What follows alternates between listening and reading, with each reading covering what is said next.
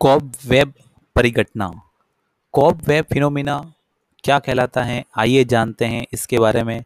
जब उत्पादक के गलत अनुमान के कारण चक्रीय प्रकृति के किन्हीं उत्पादों की कीमतों में उतार चढ़ाव देखने को मिलता है तो इसे कॉब वेब परिघटना कहा जाता है।